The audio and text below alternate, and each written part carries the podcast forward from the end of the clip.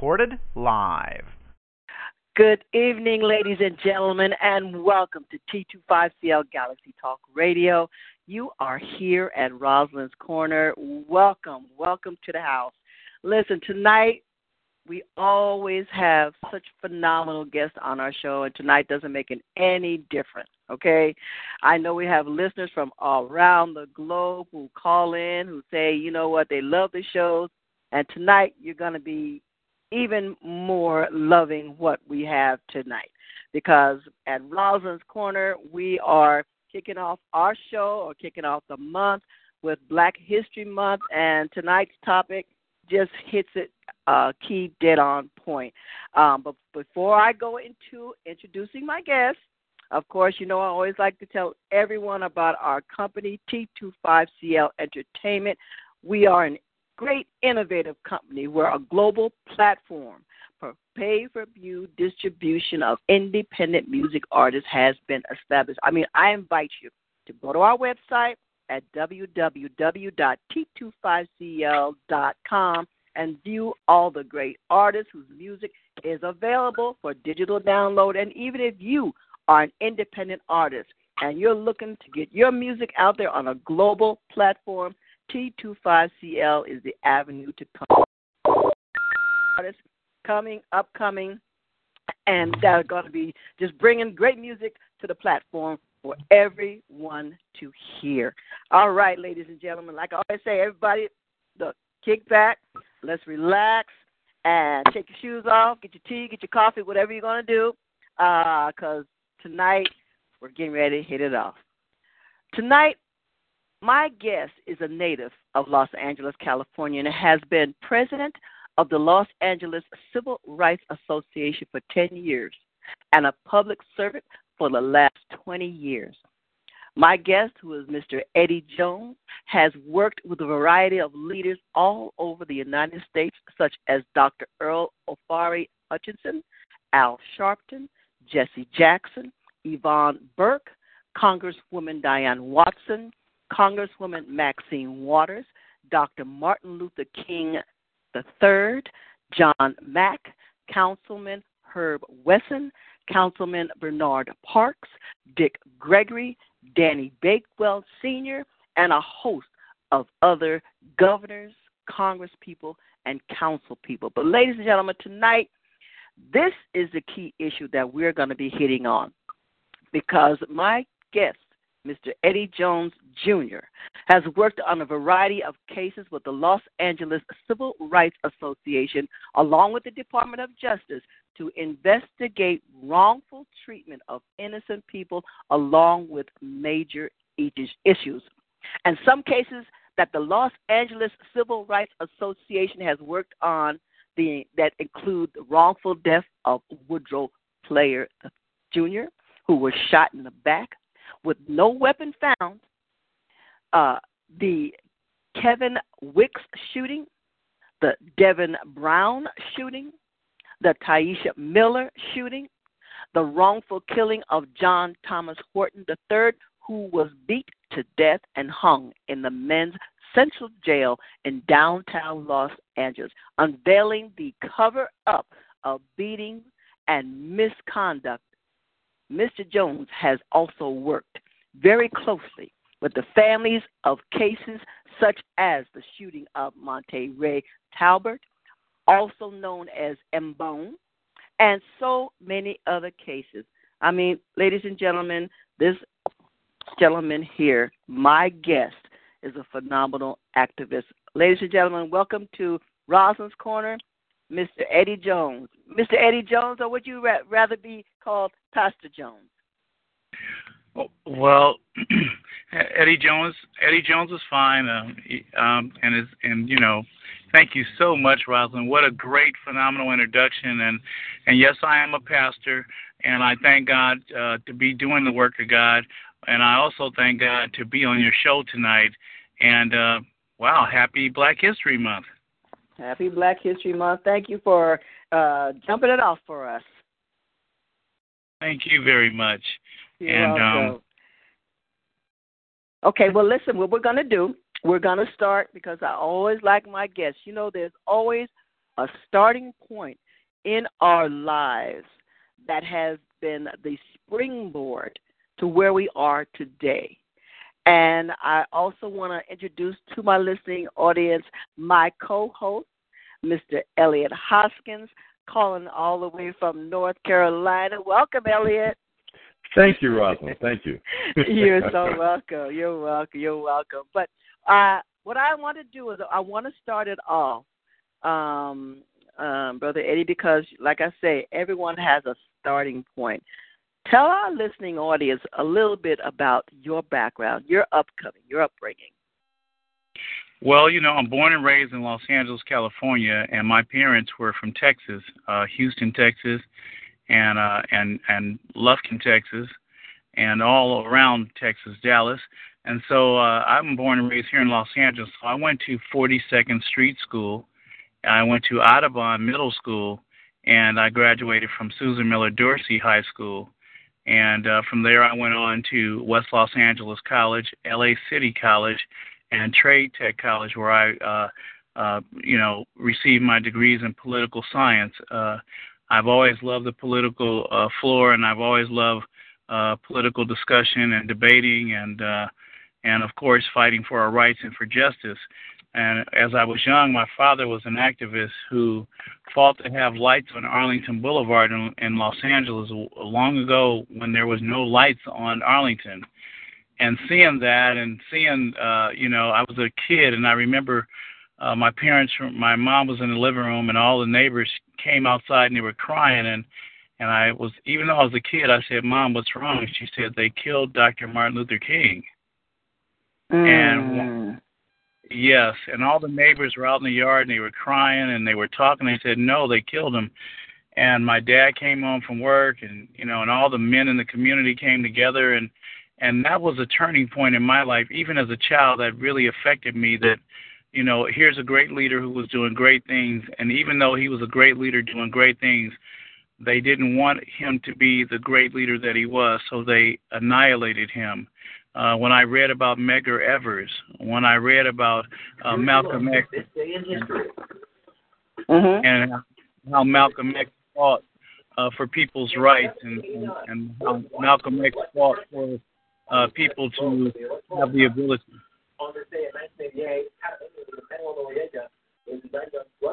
Yeah, go ahead. Um, how, how Malcolm X fought for people to have the ability um, to how Malcolm X fought for the rights for people to want to live where they want to live, to be who they are, to be proud of themselves, uh, when I think about Madam C.J. Walker, who was the first African American woman to invent the pressing comb, when I when I think about Biddy Mason, who bought the first African American woman to buy property in downtown Los Angeles, and to this day, it is the Internal Affairs Building for LAPD that is still owned by the Biddy Mason family. Um, when I think about the history of our people and where we've been and how we have built America on our blood, sweat, and tears, and even when I went in to serve the military, I went in as a leader. Um, I, I I love my country, but I also love my people, and I try to embrace and spread love, nothing but love to to our people because we need motivation, we need integrity and dignity, discipline, social skills, etiquette, self-love and self-respect. And so with that, I said the only way, and I and I always said I, I'm going to be a leader, and um, I, I fought when I was at Dorsey High School. I fought for open campus, and we actually won. And we had the right at lunchtime to uh, to go out across the street and go buy food from the store. Uh, but but I had to fight for that right, and and it that's basically how it all began. Just the basic things of seeing the black history that we've been through, watching the Watts riot and the struggle of different struggles that we've gone through, and the when I learned about all the stuff that how our entertainers were put into a book by J. Edgar Hoover and they were blackballed and how we had to go in through the back door and the black water fountain and the white water fountain. Well, all that stuff affected my life and I said I want to dedicate my life to changing the history of how our people are seen and accepted in America. Mm, phenomenal. Well, let me ask you about about how old were you then? I mean, were you a young man at that time still in in high school, college? I mean, because let's see, Martin Luther King that was sixty five. Yes, uh, I was. Well, you know, I was born in '59, so mm-hmm. I was mm-hmm. a little kid when I first saw this stuff going on, and I really didn't understand, but I knew it was something that was. That if it affected my parents, and when I saw my mother crying, it made me upset, and I cried too. Uh, mm-hmm. Uh, when I saw when I saw the struggle of the of the Black Panthers and what they originally meant to America, a lot of people, the FBI labeled the Black Panthers as a, as a gang, as a terrorist group. But actually, what people don't know if they read the books and the, and the history of the Black Panthers, they were the first one to give out free breakfast and free lunch to the children in the black community so they didn't have to go to school hungry. This is before the government started giving out blocks of cheese, if you remember that. Yes, yes. Yes, and so exactly. the Black Panthers, they had the right to bear arms and they were the only organization with enough tenacity and boldness to actually march to the state capitol in Sacramento bearing arms, not with loaded weapons, but the right that under the Constitution of the United States of America to protect the children. Because what made them start was, I don't know if you remember, is that the little girl was hit and ran over and killed, and uh, and then when I saw the bombing of the girls at the church and all when mm-hmm. I read over the history of how our people, my great uncle was put into a suck hole in Texas uh, by some racist people that that killed him, and just these type of stories that I read, you know, when they took uh, um, I forgot James, uh, James Byrd is his name. Um, in Texas, when they drug him, they they took him and drugged him by the back of a truck. Uh, these these things have affected my life from from a young uh, young man, and then not only that, being harassed by the police, and I'm saying walking while black or driving while black. Um, there's been so many stories where young men in other states just came up missing walking down those long dark roads, whether they were going to, school or from school. Um, how police officers would pick up, and I'm not saying all police officers are bad. I'm saying that we've had some situations with some police officers were young men that were in gangs were picked up, and they might have been a Crip or a Blood, and they would pick, the police would pick them up and take them in a Blood neighborhood, knowing that they were a Crip, and drop mm. them off mm. knowing that they were going to be annihilated or killed mm. or or hung. Okay, um, uh, the what the, the the thing that we uncovered inside the Men's Central Jail where the 3000 gang, which which I we did the press conference and put on the news, the 3000 gang was beating up young men and then they put put them in the hole. And when their parents or whoever came to visit them, they couldn't visit them because they would say they're in the hole. Well, we found out that these young men were being put in the hole because they were beat very bad, and they did not want the family to see them because that was uh, illegal. It was against the law, and we, we brought it out. Beg your pardon. No, go ahead. And so during the John Thomas Horton case, if you research it and look it up, you'll find out that you know I I worked with the family, uh, and even to this day we're still very close to open up a can of worms that that and eventually, um, as you can see now, Lee Baca is no longer in office. Mm-hmm. And so this is some of the things that that there, there had to be a changing of the guard uh, Chief Daryl Gates had to be removed from his position as chief of police when they were using the chokehold and choking young men to to their death. And and just here recently in New York, where they choked a young man to death, and they, you know, and and the video shows it live, you know, uh, that that he should have been living. They could have tased him. They could have used a PR-24 on him. They could have used tear gas on him. They did not have to choke that man to his death in front of the whole world and then justify it by uh, art- articulation of paperwork. And and it's just not right when uh, a young man in in uh, St. Louis, uh, where he was Michael Brown, and I'm not saying Michael Brown was a saint but I'm saying that Michael Brown had his hands up, and he was mm-hmm. still shot several times. And even when he dropped to the ground, that's how the bullet hit him in the top of the head. Why would a bullet hit you in the top of the head unless you're down flat on the ground? Because you can't shoot up in the air and the bullet fall down and hit you on the top of the head. Yes. Okay. You know what? Now we have uh, Elliot Hoskins who is a homicide detective, but still you're you're in the police department. Um, with all that Mr. Eddie Jones has shared, I know that, um, and uh, Elliot is my co-host tonight. But as um, as he was speaking about the procedures of the police, can you share from your perspective as an officer in the police department what you've seen on your side that you know can collaborate with you saying and what we've seen?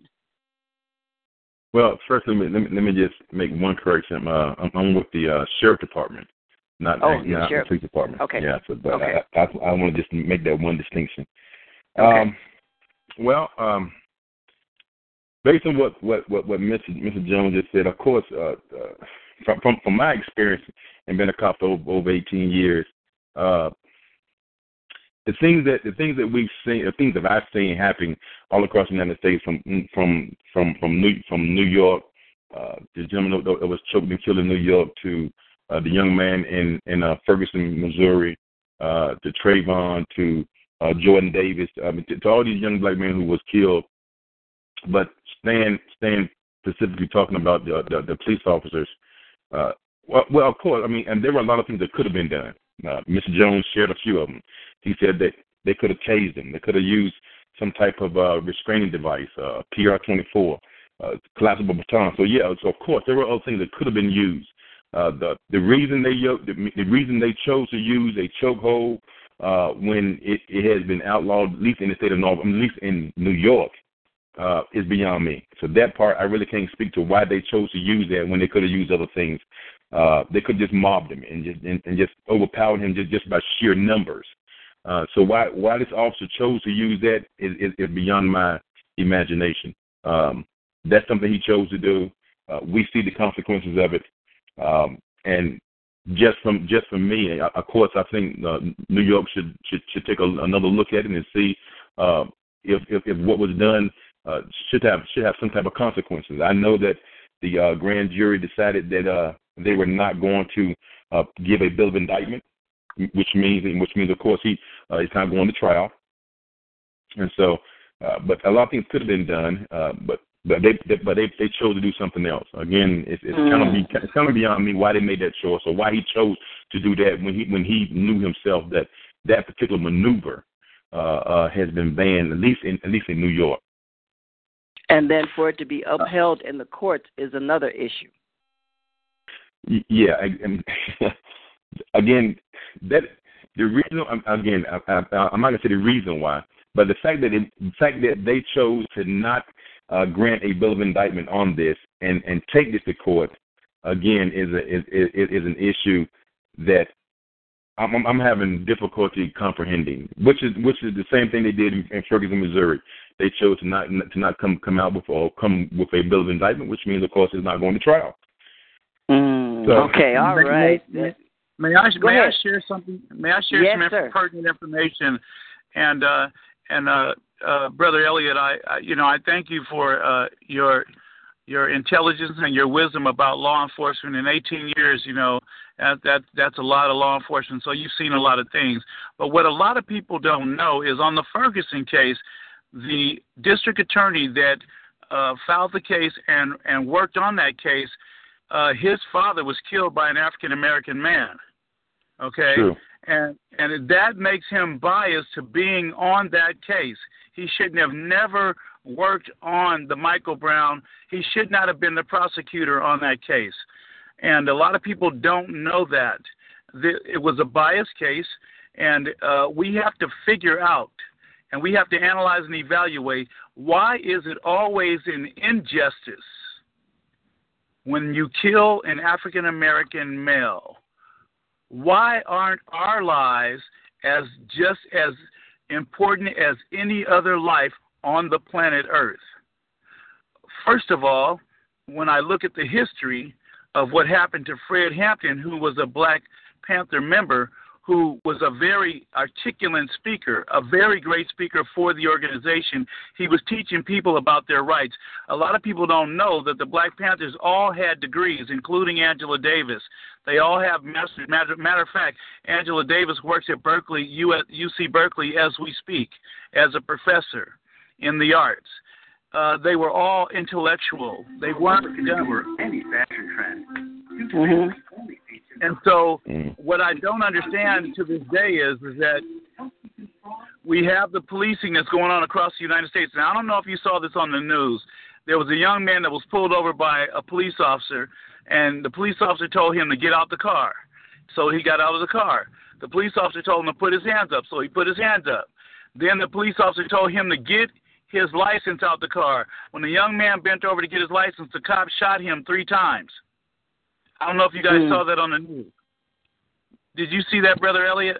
No, no, that that one I didn't see. Uh, I, I yeah. thought he was referring to a to a different one until you said he shot him three times. Uh, he that shot, one, he that, shot that him. one I didn't see. Yeah, well, he shot him. Now the young man lived, but that officer was prosecuted, fired from his job, and he did go to jail. So are you, uh, Mr. Jones? Are you referring to the highway patrol officer that that that, that shot uh, a gentleman that shot a gentleman after after he asked him to to to get his uh his, his license? Yes, I, he asked him to get his okay. license out the vehicle. Now, not only that, there was a highway patrol who who uh, beat up um, uh, a young lady on on the 10 freeway, and um, she was walking down the freeway, and I and they showed it on the news. It was all over the news. Her name is Miss Pinnock, and I actually watched her grow up in the Crenshaw community, and that highway patrol beat her so bad and she was finally able to testify to give her part of what she felt. She said that she felt like she was going to die from the beating that he was giving her, mm-hmm. and she wasn't even resisting arrest. Okay, mm. that that highway patrolman was fired from his job. Uh, and also, Miss Pinnock won two point something million dollars.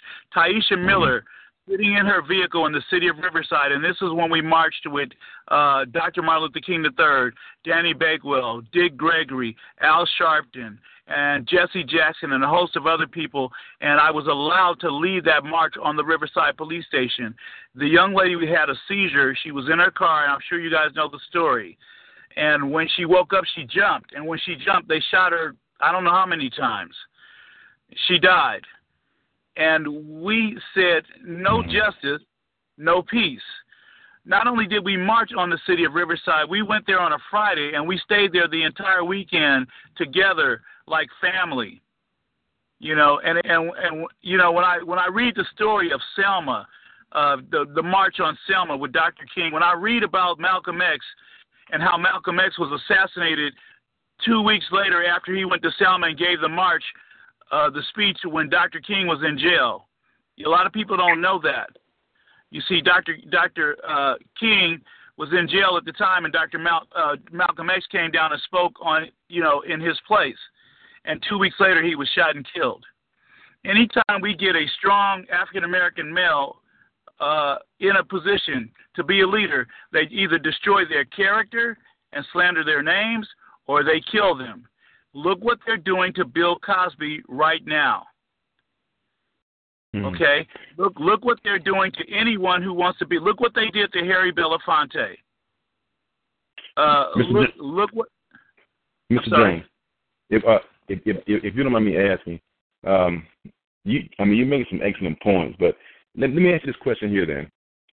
With everything we're seeing right now, uh, everything you everything you just mentioned, is black leadership uh, still being effective right now with what with, with, with what's happening, and by them using the same tactics that was that was used in the, the 50s and the 60s, which is again which is the which is the uh, uh, peaceful protest.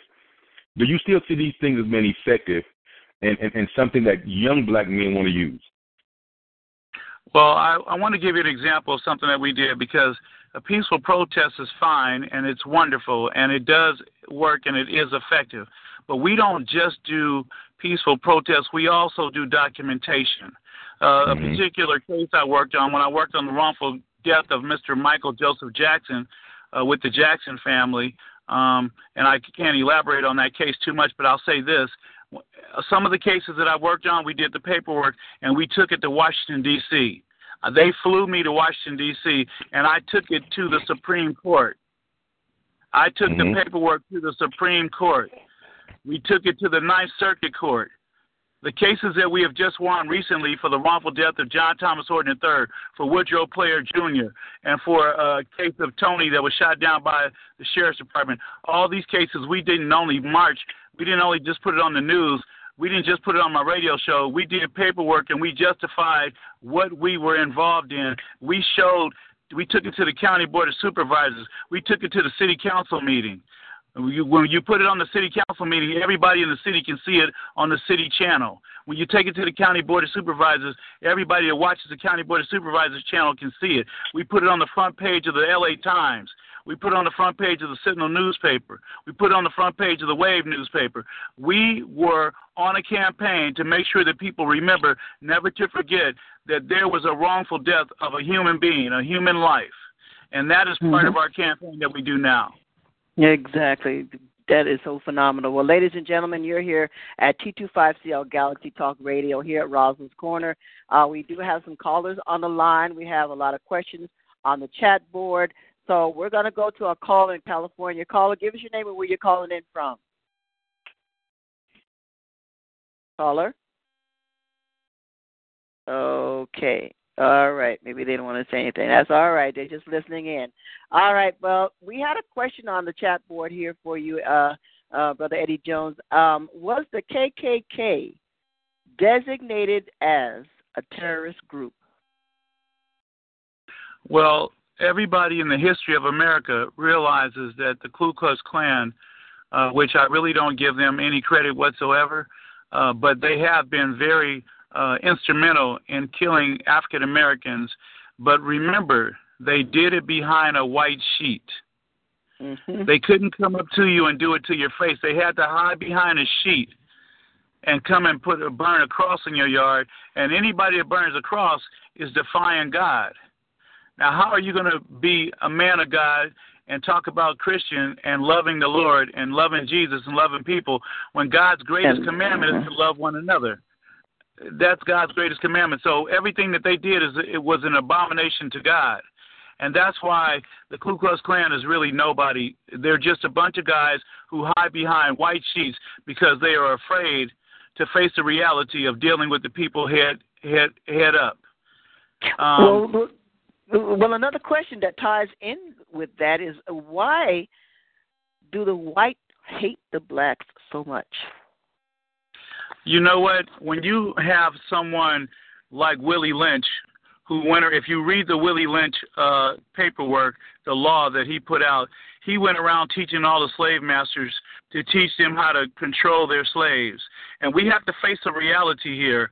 Back in that day, he taught light against the dark, blue eyes against the brown eyes, house against the field, the nappy hair against the curly hair, the heavy set against the skinny. And even 450 years later, this stigma is still on our people. You see, we've taken the shackles off our hands and feet, but not off our minds. Mm. And if you are, mm.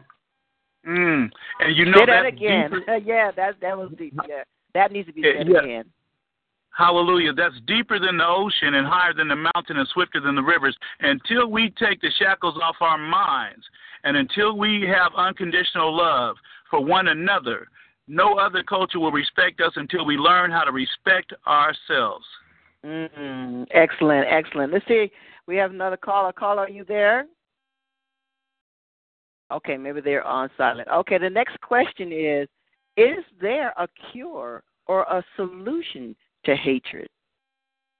There is a solution and there is a cure, and it's coming out right now because when you look in white uh, homes across America now and you go in those kids' room, you you see Lenny Kravitz, you see Beyonce, you see Jay Z, you see uh, all these hip hop artists in these uh, Caucasian kids' room. These kids aren't like the kids that were coming up. They're not going along with the hate program that their ancestors and that their forefathers uh, portrayed and, and depicted and planted seeds in their minds. Uh, we have a new generation of children that are realizing that it's us against the world and we have to work together or we're all going to be demolished and destroyed. So hate is, is slowly but surely is diminishing. The ones that continue to create hate are the ones who want to continue to see, uh, you know, deception and separation and segregation. Mm, excellent, excellent. But then another question says, what what can we as black people do to stop this evil? Because evil is, I mean, it's it's rampant in this nation. I mean, you you look at, uh, and it's not. Sometimes you you see it, it's not only against blacks, against you Jews. Um, you know, um, you have swastikas uh, all over, and you know, then there's um, the effect of uh, things going against you know the Islams and those who are in our nation that are not American, and but you know more so on I think on us as a people, on black people. So what what is it? What I mean, what can we as black people do to stop this evil? Well, the first thing we need to do is we need to get back to the basics. Getting back to the basics means that we sit down with our families around the table and turn our cell phones off. And we say, pass the potatoes, pass the greens, pass the macaroni and cheese, pass the bread. How is your day today? What's going on with you? What can I do to make a change in your life? Let's talk about what you want to be when you grow up. Let's talk mm-hmm. about how much we love each other and how much we need each other. The foundation that starts at home. And if we can start bringing back home life, it doesn't matter if you don't have both parents. What matters is is that we as men and my brother Elliot and myself, we we need to mentor these kids. I'm calling on all men to. I challenge you in 2015 to be a mentor to a child in America somewhere. I challenge a woman that has free time to go get a little girl. And her mother might be on drugs, but that little girl can make a difference in this world. All we need to do is get them by the hand and give them the leadership that they need, the unconditional love that they need. If we restore the foundation of love in our communities, if we restore the foundation of communication in our communities, if we can restore the unconditional love that we used to have for each other when we were coming up, and rekindle this thing and plant new seeds, and we can grow a new harvest. And then, and only then, will we begin to reestablish the, the foundation of family and what family means. And of course, we have to put God in the middle of everything uh, with all these subliminal messages on television and radio, we're getting further away from God because everything on TV now has to do with witchcraft. They have all these shows with black magic and and warlocks and and vampires and werewolves and they, they everything is evil now on TV. So it's it's these subliminal messages that they send out through commercials, through television, and we need to get back to the basics of communication, starting with the family at home. Well, Mr. that Jones. that is. Oh, go ahead, uh, Elliot. Go ahead. Rising from my meeting, asking uh, Mr. Jones another question. And Mr. Jones, you, you, you stated that, that that you're also a pastor, correct? Yes, sir. So let me ask this question here. Uh, what responsibility, if any, does the church have to deal with social issues that affect African Americans? Well, you know, that's a good question because I was raised up at First AME Church, the African Methodist Episcopal Church, under the tutelage of Reverend Cecil L. Chip Murray. And he was there during the Rodney. Yes, hallelujah, praise God. and now he's a professor over at USC over, the, over the theology department and I'm mm-hmm. and I'm so proud to come up under uh, Bishop Blake in West Angeles Church of God in Christ. And I could go on and on with naming the great pastors who helped pave the way for me to be a pastor, who inspired me when I was a chaplain for four and a half years at Martin Luther King Hospital. The church has a great responsibility, and but but we have to remember something. We have to remember this. If you can't get them to come to church, you can't give them the God that they need to instore inside their spirit, their soul, and their mind and body. You have to get the people to come to church because some people don't come to church anymore because they've gone to a bad church and they had a bad experience, so they quit going to church altogether. You mm-hmm. can't let anyone, hallelujah, Brother Elliot, we can't let anyone stop us because, see, God says in Proverbs chapter 3, verse 5 and 6, lean not on your own understanding. In all mm-hmm. your ways, in all your ways acknowledge Him, and, and He, he will direct your path. path. Yeah. So my my my sermon I just did this past uh this past Sunday was out of the book of Joshua. And when Joshua was given an assignment by God to lead the people to the promised land, but the reason why they were out there in the wilderness all that time is because they were disobedient. They mm-hmm. did not listen. They didn't listen to God's word. When God tells us to go a certain way, like He told Jonah to go this way, and Jonah ended up in the whale's mouth. Because Jonah ended up in the whale's mouth because he was not obedient to what God told him to do. And and as long as we have people not being obedient to the word of God and God's Ten Commandments, we're not going to get people to be able to serve God the way that they're supposed to. And and a lot of people play church. It's not about the fine cars. It's not about the who got on the best clothes. It's about thou shalt not kill. And that's why we're working on a project to get prayer back in school right now, and we're working on getting it all the way to Washington, D.C. I've had people right now, clergy from all over the United States, getting signatures from their, their members of their churches so that we can go to the United States of America, so that we can go to the White House, so that we can talk to the President Barack Obama before he gets out of office to put prayer back in school. Because if prayer is back in school and the kid sees on the wall, Thou shall not kill, that's going to alleviate a Columbine shooting. That's going to alleviate a kid bringing a weapon to school. Uh, you know, we need to get prayer back in school. Hmm. Well, you mentioned something else, uh, uh, Pastor Jones. Again, I like. I mean, I, of course, I like your response on what you said. But on, on, on my show and on my on my website and Facebook, when I post some these questions, I'm, I'm hearing more and more uh, uh, people being turned off from the church especially when the church doesn't seem to be relevant.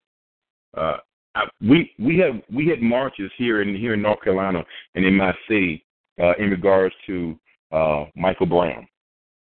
Uh, we had marches in regards to Eric Gardner, and uh, these marches were put together by young African American males, uh, and they didn't invite anybody from the church to come and speak.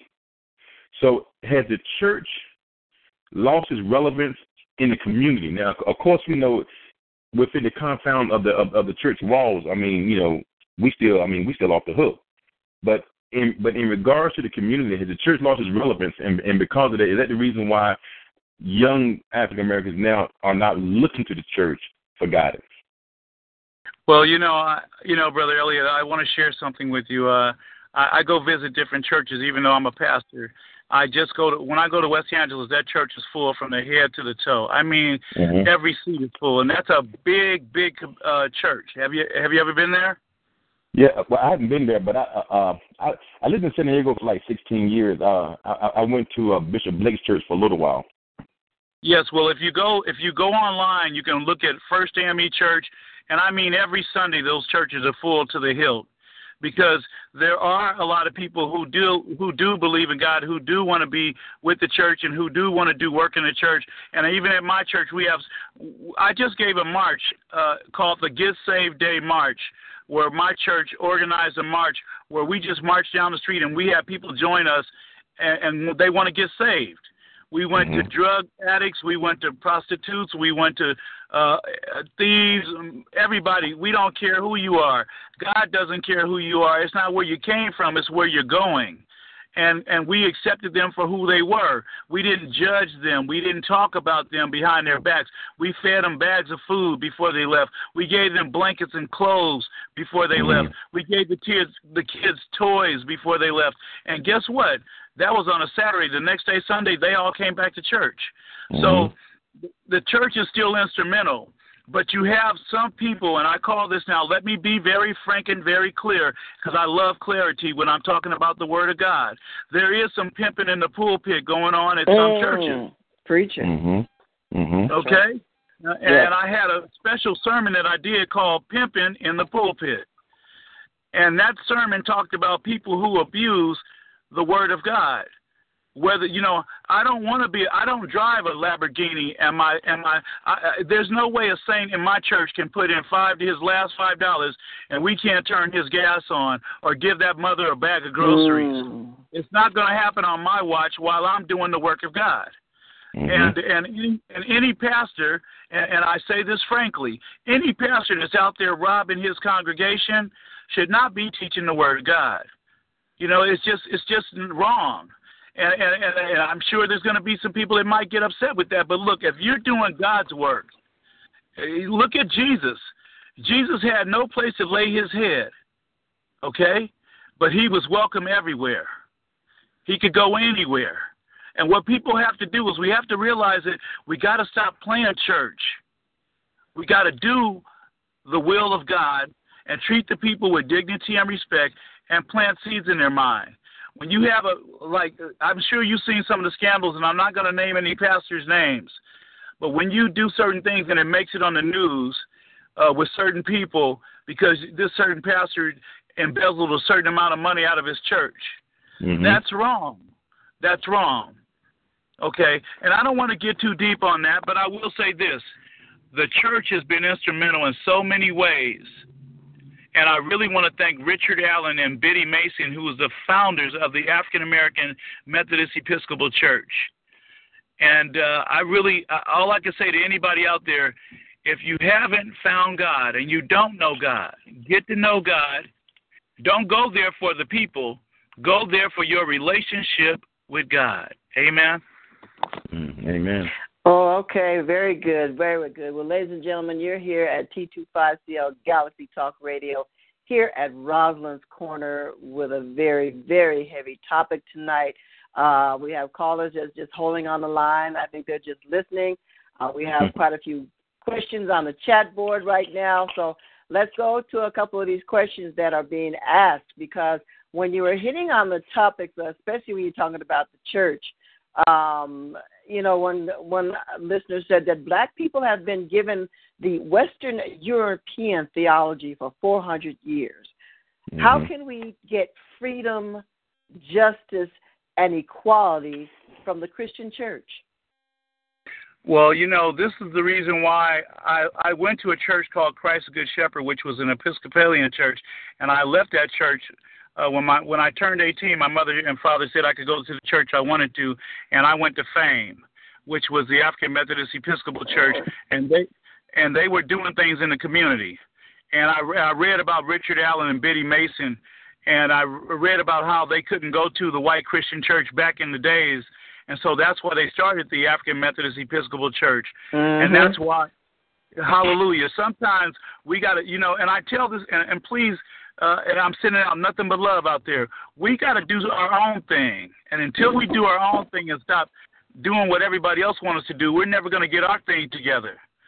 Um, you know, no, nobody said that we can't build our own churches. Nobody said that we can't, uh, you know, teach. I just, I just had a um, discussion with a teacher. We're getting ready to open up a program where we're going to be teaching Black history and we're opening up a small school in the Crenshaw community, and we're going to be teaching Black history. Okay, we're not we're not going to wait for LAUSD to put all of the Black history into the curriculum because they're never going to tell you the true stories of who was with whoever when they discovered electricity, who was mm-hmm. rolling the boat when when the Spanish guy supposedly discovered America. Okay, mm-hmm okay, we, we have to make our own history. We got to talk about our own history. We have to write our own books. Like Brother Elliot, you have written a book, right? Yes, sir. And if you wouldn't have wrote your book and told your story, who would know the truth about what you're talking about? Exactly. So we have to learn how to tell our story. That's why, Miss Rosalind, I love your radio show because it, it's a it's a it's a platform for people to discuss topics that are relevant to the black struggle and where we have mm-hmm. been and where we're going. Exactly, exactly. Mm-hmm. That's why we love what we're doing. I love what I do because the fact of the matter is, you can come on this show and share the truth.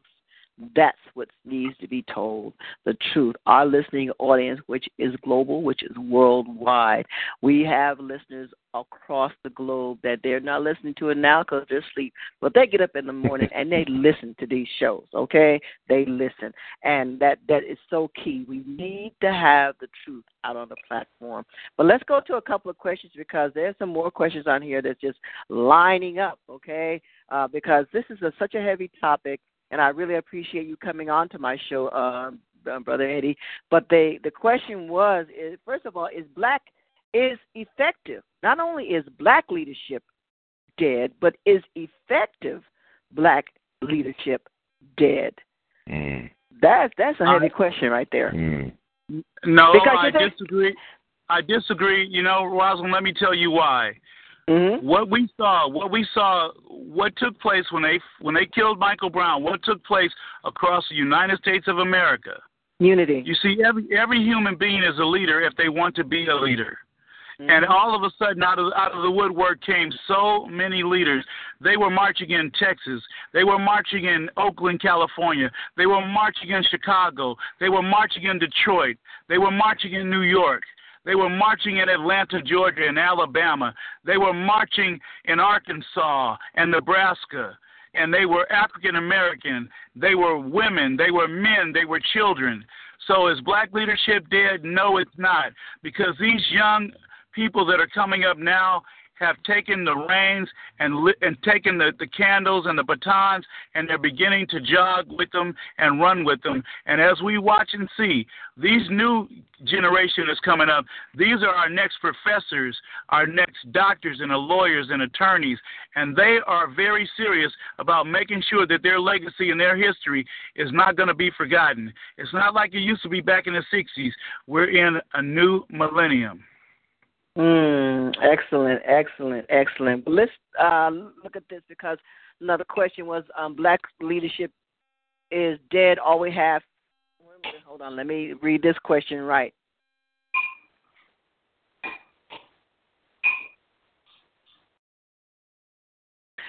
The question says, or the statement was made, black leadership is dead. All we have is interim opportunists in the time of hmm. crisis. Mm. Am I wrong? uh, yes, uh, I have to say that, and I'll tell you why that person. I'm gonna tell you why they're wrong. I don't get paid by the government for what I do. I don't have a 501c3. We raise our own money. We feed the homeless every Friday out of our pockets. When I take the money from my job, see, I'm I don't believe in being an opportunist. You see, we feed the homeless, and the homeless come to us, and they want to help us because they know that we take care of them. We take care of the women. Every year we give the women, uh, we give them bags with with uh with all kinds of stuff in there like deodorant, toothpaste, toothbrushes. You see, the foundation of whatever wants to be done about leadership starts right there outside the walls of the church. We take our ministry outside the walls of the church. And that's what we do. And that's why we do it because we want to show people that black black leadership is not dead. It happens. It's going to continue to happen, and it's a wonderful, beautiful thing. Now, are there opportunists out there that do take advantage of it? Yes, they are, and I and I and I could name some, but I'm not going to. But the most important part is let's support our president of the United States of America, President Barack Obama. Let's support him. Yes, sir. uh, you brought up a really good point. Now, of course that particular question or that particular statement, of course, is in regards to the leadership you see, what, what the, the old guard of leadership that you see, and of course, and I'm, I'm hearing the exact same thing from uh from from, from my callers, from people on my people calling on my show. I'm hearing the exact same thing that the old guard of leadership are opportunists. I mean, I mean, I'm hearing, I'm, I'm hearing young black men say this all the time that the old guard of leadership are nothing but opportunists. Now, well, I, this is my next you know, thing. You know, brother this Elliot, is, brother Elliot, uh-huh. I want to say this. I want to say this to you, brother, and all the listeners out there. There is a government out there, and that government, unfortunately, the CIA and the FBI infiltrated the Black Panther Party, mm-hmm. and they separated them, and they they killed them. They gave them drugs and money, and and let me tell you something. Some of the people that get sent out to do certain missions, uh, probably have been paid to do those missions. Mm-hmm. Um, anytime you have an attack on on black leaders from other black leaders, there's got to be some kind of problem. Rodney King said the most prolific statement in the history of his life. Can't we mm-hmm. all just get along? Mm-hmm. Okay, he said that, and and of course he ended up dead in a swimming pool, and he was a very very prolific swimmer. He was a profound swimmer. He had just wrote a book about his life and had just been given a certain amount of money, an advancement on the book. However, he ended up dead. Every time anybody that looks like they're going to be doing something, and I said this earlier, either they murder them, they slander and cause defamation of character on their name, or they discredit them. And this is so is black leadership all foul and bad? No, it's not. But you can't. You are always going to have a crab in a bucket, no matter if it's black, white, Latino, uh, uh, uh, Filipino, or whatever. You're always going to find something bad and everything good. That's true. Mm, exactly. That's true. Well, let's let's let's go to this next question because there are some heavy questions on this chat board coming in from our listeners, and they said that uh, these mega church preachers are not just representatives of God; they are no better than our open enemy. They take the money Mm. from the poor. That's heavy. You know, I'm gonna, I'm, you know, I'm gonna have to disagree because, you know, now I'm not saying that some mega churches are not doing that, but for the Mhm. mega churches that I have been at, and I'm gonna use a name, uh, I'm gonna say when I every time I go to Bishop Blake's church, they're always they feed the homeless every single day. They send food to Africa. He has a project where he sends medical supplies and food to Africa. There's a lot of things, you know, some of the people who make these accusations, they need to go to the church and they need to ask the church, "Can you tell me what all you guys do for the community?" And then, then after you hear that, then you can pass judgment. And who is really able to pass judgment over anything unless you are a serious member there and you really know the real well doings of the interiors of that church? If you're on the Mhm. executive board, you know. But but but you know, to make an accusation and and and not go, you know what? Roll up your sleeves and get out there and make a change in it. If you feel like the mega churches are doing something wrong, then get in that church and make a difference roll up your sleeves and get in there and, and, and do something to make some change. Mm, come on now. I think the fire Hmm. the fire is stirred up right now. I know it is because these next questions are going to stir you up even more. Because this another listener says, I believe that we study from home and get a better relationship with God. He says, I believe in a true living God, his divine reminders, Jesus, Moses, and Mohammed, and just can't deal with these modern day hypocritical preachers. That's Well, you know what? You know, you know that's a very deep uh, statement, and I'm going to agree with that person 50%, and I'm going to tell you why. Here's the reason why: the church is inside of you. Mm-hmm. There's the answer to that. The church is inside of you. You are the church. Your legs are the court and the roundabout. Your the middle of your body is the holiest place, and your mind is your most holiest place. And so, yes, the church is inside of you, but you go inside those four walls to fellowship with other members of uh, that have the same belief that you do. Now, whether you want to become a part of some kind of clique in the church or get with some type of negativity in the church, that's completely up to you. But everybody out there, when you go to church, you should be going to have a relationship with God. You should be going to revitalize, rehabilitate, and rejuvenate your spirit and get your your spiritual gas tank full so that you can go on for the next week and deal with whatever uh, storms might come up in your life. You see, we need to learn how to move some mountains in our lives. And the only way you're gonna move a mountain, when I say move a mountain, I'm talking I'm not talking about a physical mountain like Mount Sinai. I'm talking about a mountain that might be drugs, uh, uh, uh, uh, dope dealing, or whatever. Uh, those are mountains that we need to move in our lives. And can you go to the church and move those mountains? Yes, you can. Can you move those mountains at home? Yes, you can. You got to stay in the Word. You got to read the Word. You got to believe in the Word because faith without works is dead. Mm, yes, and those are those are what we're taught. I mean, for myself, that's what we're taught. Faith without works is dead. Don't don't just um you know just talk it. Be about it. You know, be Mhm. about it. Amen. Exactly. Um, Exactly. let's go to this other question because um, this one listener says, "Let's role play. You, sir, have been appointed the leader of Black people in America. You have an appro- appropriate budget to carry out your desire. What would you do?"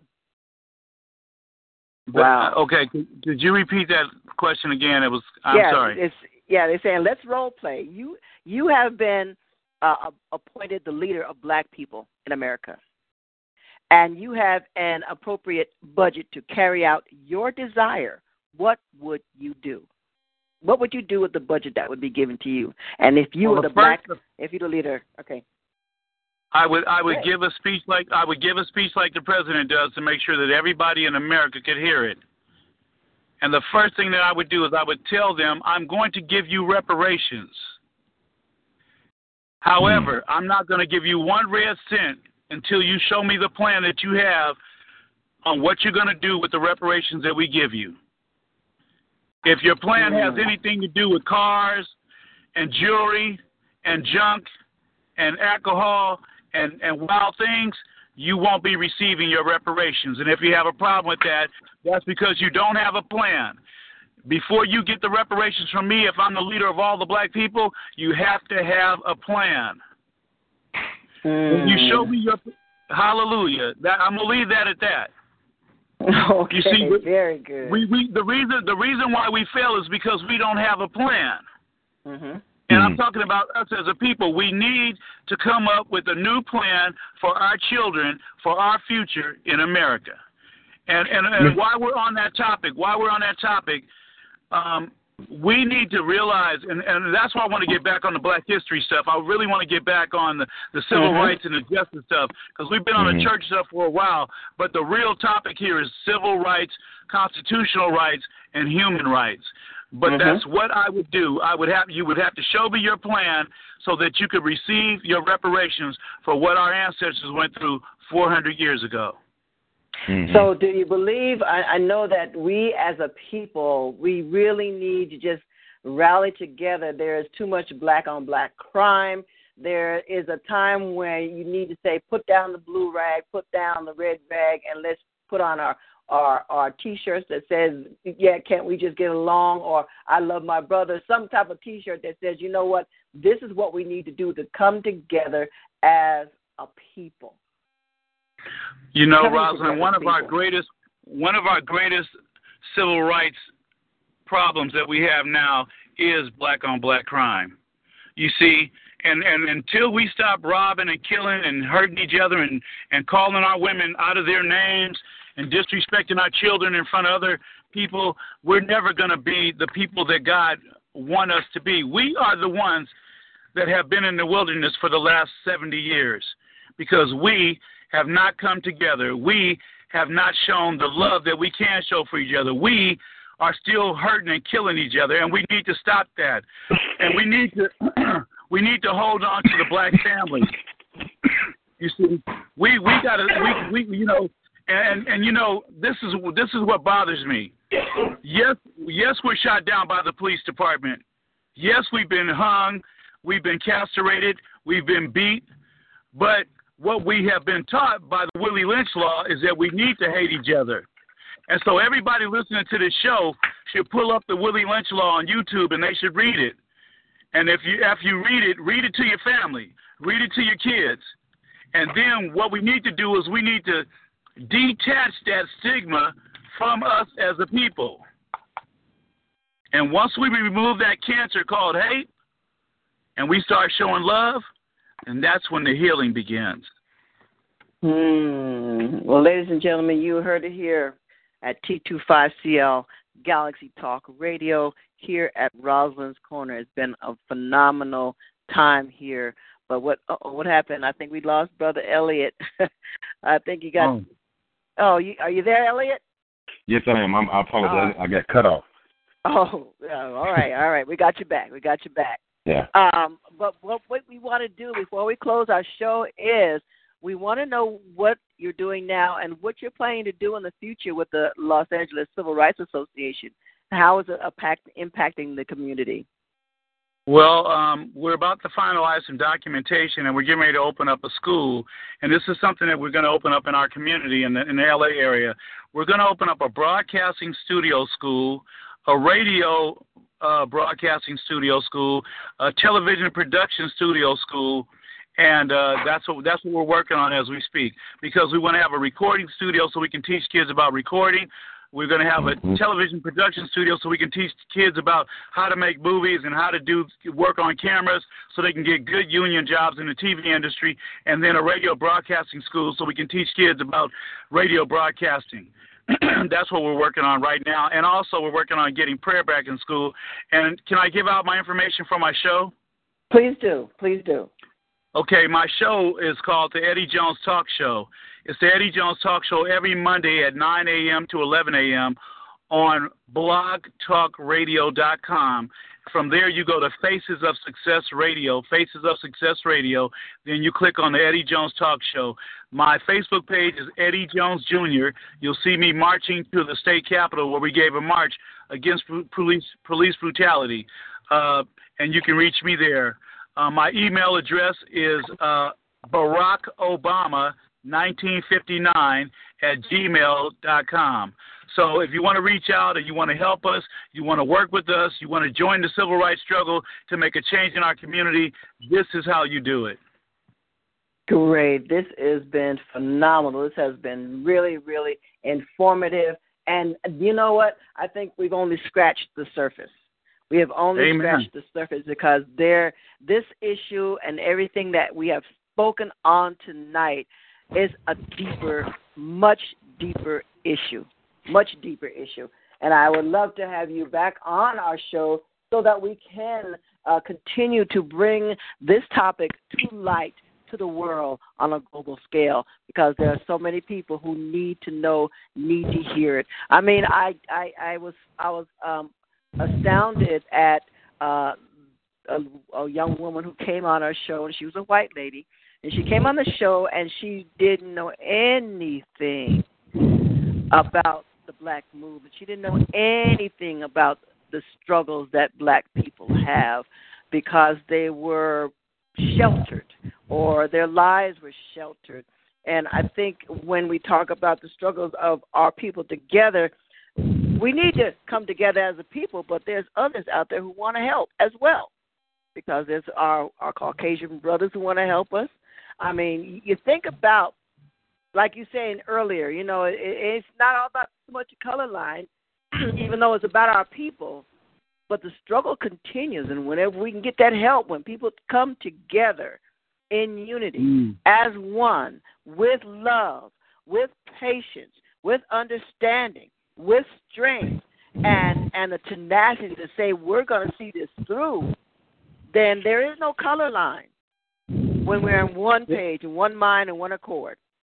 But Well, you know, that's, um, that's the key thing. Well, Sister Rosalind, I want to first of all, uh, before I go, I want to thank you so much for allowing me to come on and have a platform to discuss these topics about the movement of the people. And I also want to thank you too, Brother Elliot. Thank you very much for allowing me to come on, both of you. Oh, you're so welcome. You're welcome. Um, looks like we have one more caller on the line. Um, caller, give us your name and where you're calling in. Oh, this is Chief uh, Andre Ward, who's the CEO of T25CL Entertainment. Andre, are you there? Yes, I'm right here. Can you hear me okay? Yes, yes. A little muffled, but that's fine. Okay, I'll turn the volume up a little bit. Okay, it's been a great show. I was um, listening, and uh, I want to thank uh, Brother Eddie Jones for coming on tonight, man. And uh, we're definitely supporting you and your efforts. And of course, in, in black leadership, man, it takes a lot out of you when you're trying to lead our people. And so we here at T25CL are here to support you and your efforts, and we're here for you, man. And uh, Andre, I. I- Brother Andre, I want to thank you. And uh, after this, uh, you know, show is over, I'd love to sit down with you and Sister Rosalind and, and eventually Brother Elliot. Uh, I, I do have a plan, and God gave me a vision. And and when we empower our young people, we empower our future. Yes. And so I, I want to work with you all, and we're working on this project to get these these studios up, and and we just we need the funding. We need the funding. And sometimes when you go to the government for the funding, then they control what you do. But when we when we fund ourselves and we fund what we do ourselves, and and we open up the doors, then then nobody can close the doors but us. Yes, and there's ways of doing it in our ability to work colle- collectively together in unity. I mean, we have all the funding we want if we just tap into our own network. I mean, we have excess Mhm. of a trillion dollars annually Mhm. To spend. Yes. But Mhm. what happens to that trillion dollars? How what percentage of that cir- recirculates back through our community toward escapes? You know, the the the Asians and Hispanics, I mean, their dollars circulate 12, 13, 14, 15, 16 times before it leaves their community. With us, it might might go around once. And so Wow. all we have to do as black business owners is to provide a platform to receive the revenue. And when we receive the revenue, one of the things that we have to do is employ our people, expand our operations, expand our facilities, get new equipment, and do what we can to do to keep the dollars in our community and and give our people uh, employment so that they can buy, uh, you know, get homes and things inside of the confines of that community and keep the dollar, dollars recirculating. You know, we need to be selling our own food, our clothes, our apartments, and homes. And we can yes. do that from within inside and our own security. We should be going on community watches in our own community developments and painting our homes and keeping our yards up. And, and that would get the property values up in our communities. And we should have our own security network inside the community. We don't have to depend mm-hmm. on the LAPD to come around to a neighborhood and just start shooting indiscriminately. We should have our own security forces within inside the the uh, the units. And like I always say on Compton politics, we got to stop this crip and blood madness. That is some of the most sickest madness that it, there is out there. Putting on a certain color and giving some artificial justification to go out and kill your brother and sister on some turf that you claim is yours. You don't even pay property taxes on it. It belongs to somebody else. And so the madness has to stop. And my next trip to LA, brother, I will definitely come by to see you. I would love to meet with you, love to see your facilities. And we at T- T25CL, everybody who we talk to, we are here. We have our platform here we want everybody to use our platform.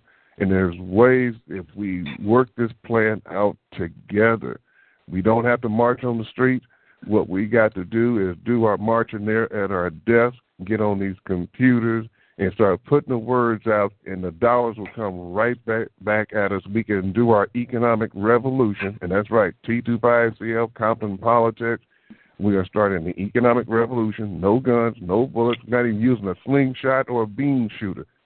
We're going to do it with brains and trust amongst one another, and we're going to start doing economic development ourselves collectively and watch and see. We're going to make it work.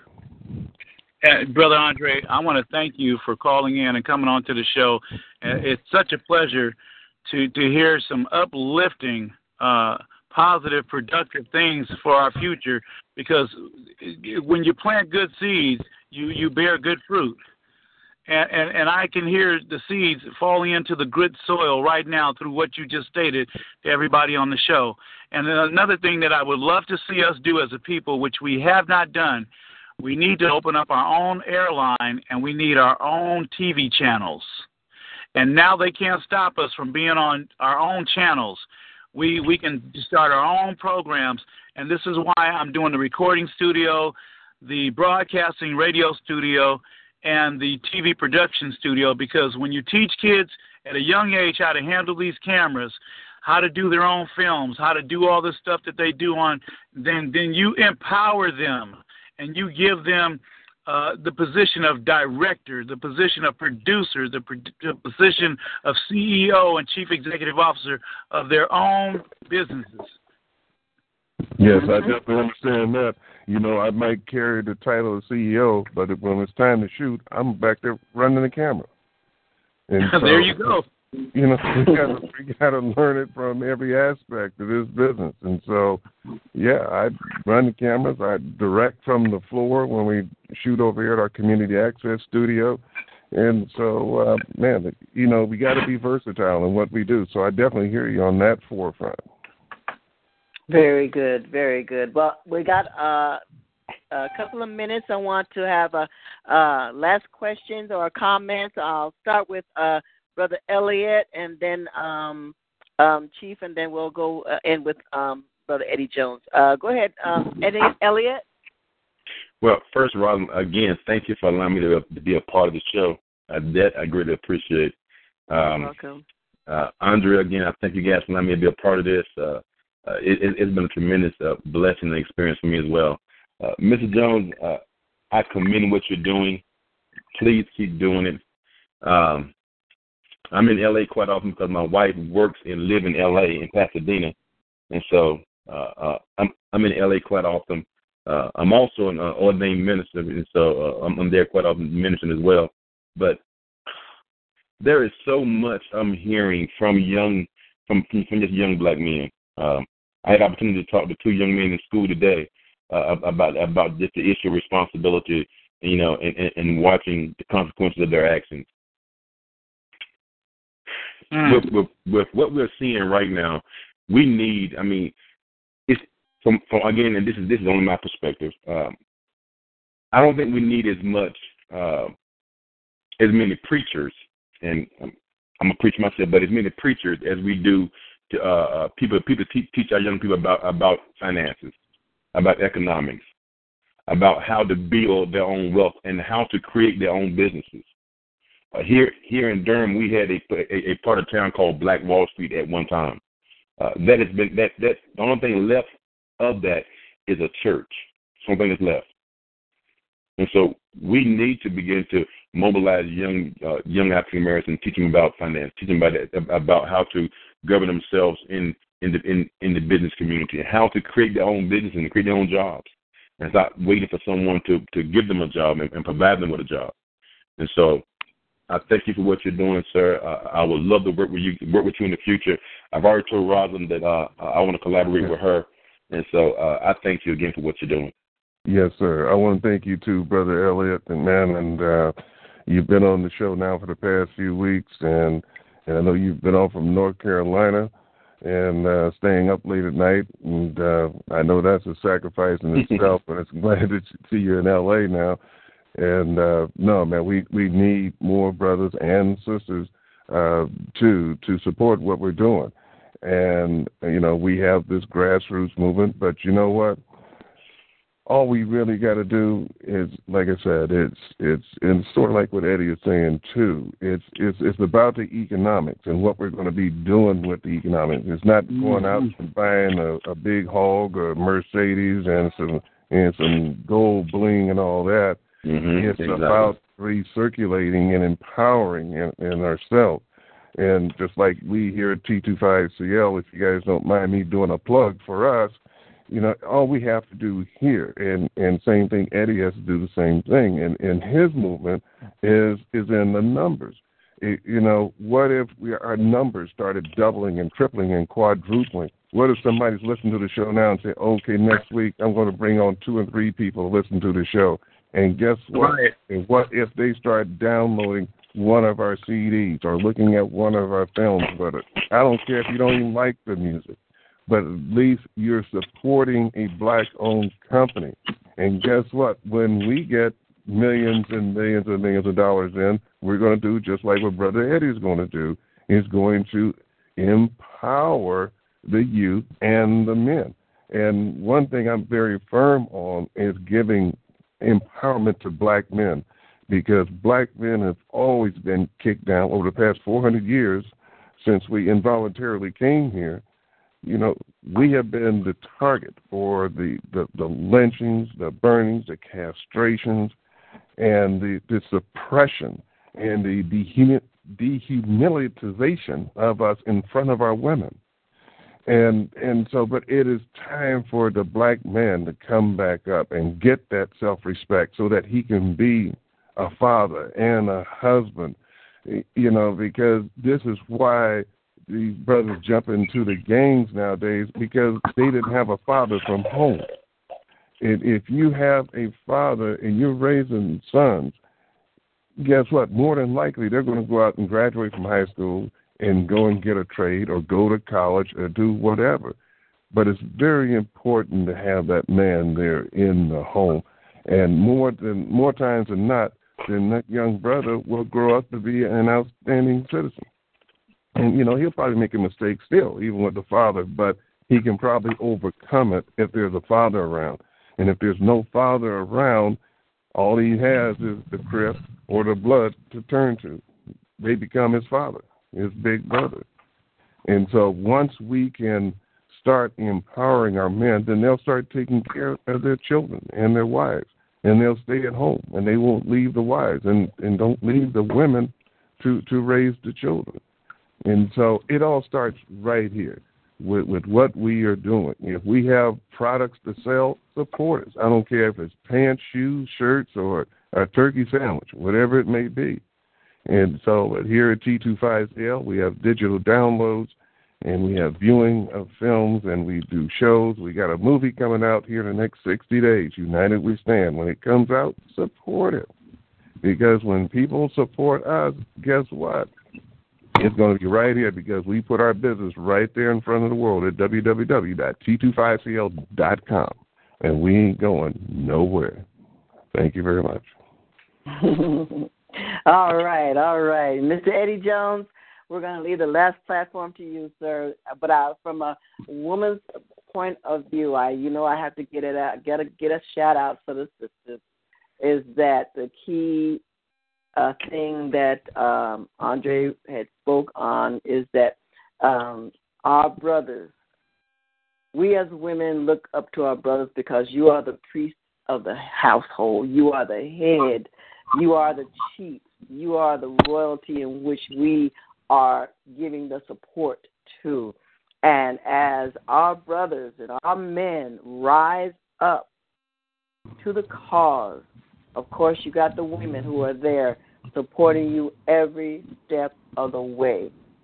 I mean, I I just glanced at some of the Willie Lynch letter, and my God, and one yes. of the key one of the key issues was on that letter was how to test the black women because black women were the key. It was says that because she is the most important factor for good economics. So that's right. It's, it's key. It's key how we as women are uh, influential and um, a key factor when it comes to the family unit. Not only with the men, the men has to have to hold it together. They they're the head, you know. We look up to them. We look up to you as our brothers. But we as women, you know, we we we coddle, we love, we embrace. And so that is key in our part as being that supportive unit to see everything that our brothers are trying to do to come to fruition. And I thank you for that comment. I had to get that out there. But uh, go ahead, uh, Brother Eddie. We want to leave the last comments to you, and you're going to close out our show. Well, first of all, I just want to say to everyone, thank you, Sister Rosalind, for having me on. Brother Andre, Brother Elliot, I want to thank you all. I, I think that we had an outstanding, outstanding educational discussion pertaining to the plight of our people, where we were then and where we are now. I would like to say to everybody out there, take the five C's with you. And when you feel upset or angry or mad at somebody for whatever they might say or do, remember the five C's cool, calm, collective, composed, and compassion for whoever and whatever is trying to make you upset. The five C's cool, calm, collective, composed, and compassion. And the other thing is, is the only limit in life is the one that we put on ourselves. So let there be no limits. The only limit in life is the one that we put on ourselves. So let there be no limits. And last but not least, don't let anybody, nobody, steal your joy. Mm. And I want to thank you guys so much. You are so welcome. Thank you so much for joining us here at T25CL Galaxy Talk Radio at Rosalind's Corner. Of course, everyone can listen to our show because this show has been recorded. Uh, in another two hours, you can listen to the show and and look and listen to what has been discussed tonight. We encourage you to go to www.t25cl and download the music listen to the music. We have a 24 7 radio station in which you can get a free app on your uh, iPhone or Android. Um, and like uh, Andre was uh, speaking of, we do have our United We Stand documentary concert that is a film that is definitely going to be in theaters near you. And we're just moving forward doing great things and greater things, not only for our company, not only for our people, but for uh, uh, the nation as a whole. So individuals will know that T25CL, Brother Eddie, Brother Elliot, and all our key leaders in the nation are striving to make it a better world for our people. Can I hear an amen from somebody? amen. All right. Well, well, ladies and gentlemen, thank you so much for joining me here at Five Star Talk Radio. And we just want to tell everyone have a good night. Good night, Brother Eddie. Good night, Elliot. Good, Good night. night. you guys. Have a great night. Thank you so much. Uh, you're so welcome. Good night, Andre. Peace.